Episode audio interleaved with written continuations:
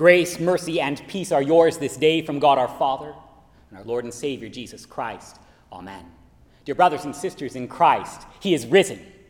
He is risen indeed. Alleluia. This one bothers me because I think sometimes we end up talking about Thomas a lot more than Jesus. It's probably not a great habit to be in. You know what I mean? It's even how we talk about this story. Like we call Thomas by his nickname, even though it's not in the Bible. The story isn't called Walking Through a Wall, Risen from the Dead, Peace Given Jesus. This story is called Doubting Thomas. And it's not just sort of that Christian shorthand we all come up with to describe the Bible story. We end up saying more than we really mean to. We say that Thomas's sins totally died for on that cross right there. Forgiven. Kinda. Forgiven, but not forgotten. Forgiven, but he should be remembered for all of eternity by his sin of wanting to boop the Lord. Forgiven, but not really. It's a fun new idea. We take hold of it, walk it out into the world, and use it on each other the exact same way. Oh, he's Christian, sure. Baptized, washed in the blood of Christ that cleanses from all sin, but not really. I mean, in fact, I'm just going to go ahead and take that sin that Jesus says is gone as far as the east is from the west. I'm going to chain it to you so close that it becomes a part of your first name. And doubting Thomas is born, right along with divorced Paul, drunk Peter, deadbeat John, and every other name that we can attach to somebody that Jesus died for. Because talk about forgiveness is all well and good, but we still remember. Whatever else happens for the whole rest of their life, we will know them by their weakest moment. We can move forward, sure, but they, they are scarred by their past for everyone to see. And just in case somebody can't, we'll tell them. Don't worry.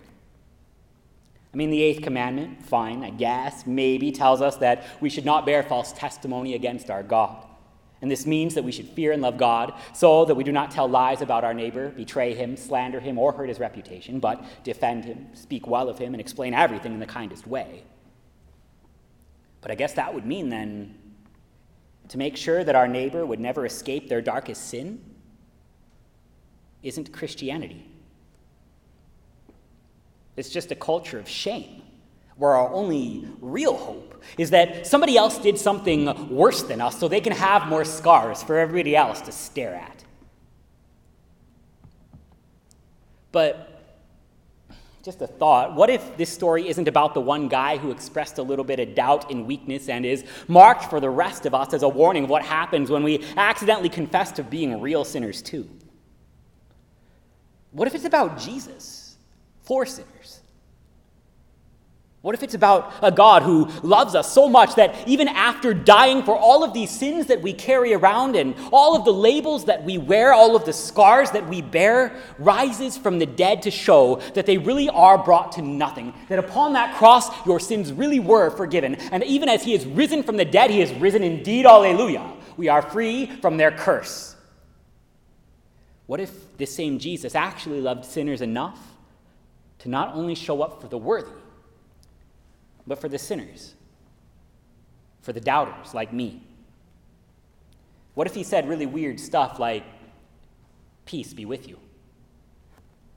Because if he was serious, and that cross wasn't pretend, and that resurrection really happened, and it did, then Jesus doesn't show up to guilt trip Thomas, but to actually give him the peace that he is so desperate for. If you actually let Jesus be the star of his own show, the main character in his own book, the details really start to shine through. This Jesus still has holes in his hands. He has a wound in his side that is so deep that a hand can disappear clean into it he still bears the echoes of the cross, where he bled and died for Thomas, where he bled and died for me, where he bled and died for you. And these marks that our Lord has even risen from the dead, they are not just proof of his love and forgiveness and peace, they are Christ's burdens to still carry after the resurrection. These scars that Jesus still has even after rising from the dead, they are all of your sins that he bled for, that he paid for, that he died for. And he still has those scars because he doesn't just take your sins from you to die on the cross for them and then give them back to you afterward for you to deal with. These aren't your scars to carry anymore. He doesn't give them back, He still carries them. Even now, He bears every evil, every sin, every scar, every wound. Jesus still carries the marks of these things because that means you are not the sinner. That's what forgiveness is. You are not the sinner. Those holes in his hands show something else. Jesus is the sinner. You are not the doubter, or the drunk, or the thief, or the adulterer. Jesus is. He who knew no sin became sin for us, so that in him we might become the righteousness of God. This is what it means that our Lord would bear the cross. He became the sins of the world, took them from you, so they're not yours anymore, brought him to nothing in the cross, and rose from the dead. He has the marks to prove it. So be at peace. Stop trying to wrestle your old scars out of Jesus' hands. He's not going to let them go. All you get instead is peace. This is why we speak confession in church. Jesus said to them, Peace be with you. As the Father has sent me, even so I am sending you. And when he had said this, he breathed on them and said to them, Receive the Holy Spirit. If you forgive the sins of any, they are forgiven them. And if you withhold forgiveness from any, it is withheld. Because God wants you to have the very same peace that he gave in that room. He sends out pastors speaking it, speaking literal, tangible forgiveness, pointing to he who forgives sins by bearing sin himself, Jesus Christ our Lord. We confess because we get to hear absolution, the peace of a crucified and risen Jesus. It takes words that our Lord sends me to speak to you.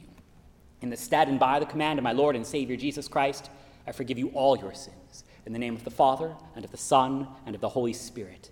And they are gone, because our Lord would take them from you. He would carry them for you. He would die for them for you, and He would rise from the dead, even still, to carry their burdens, their scars, their marks. No longer do you have to hide your sins and your scars. These are just echoes of the cross, the things that Jesus bled for, Jesus died for. You don't have to pretend to play forgive and forget.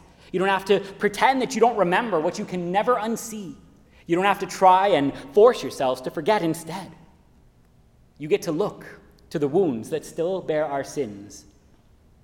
Where our Lord would say, Put your finger here, see my hands. Put out your hand, place it in my side. Do not disbelieve, but believe. Peace be with you. Your sins are forgiven. You can look to our Lord and see it.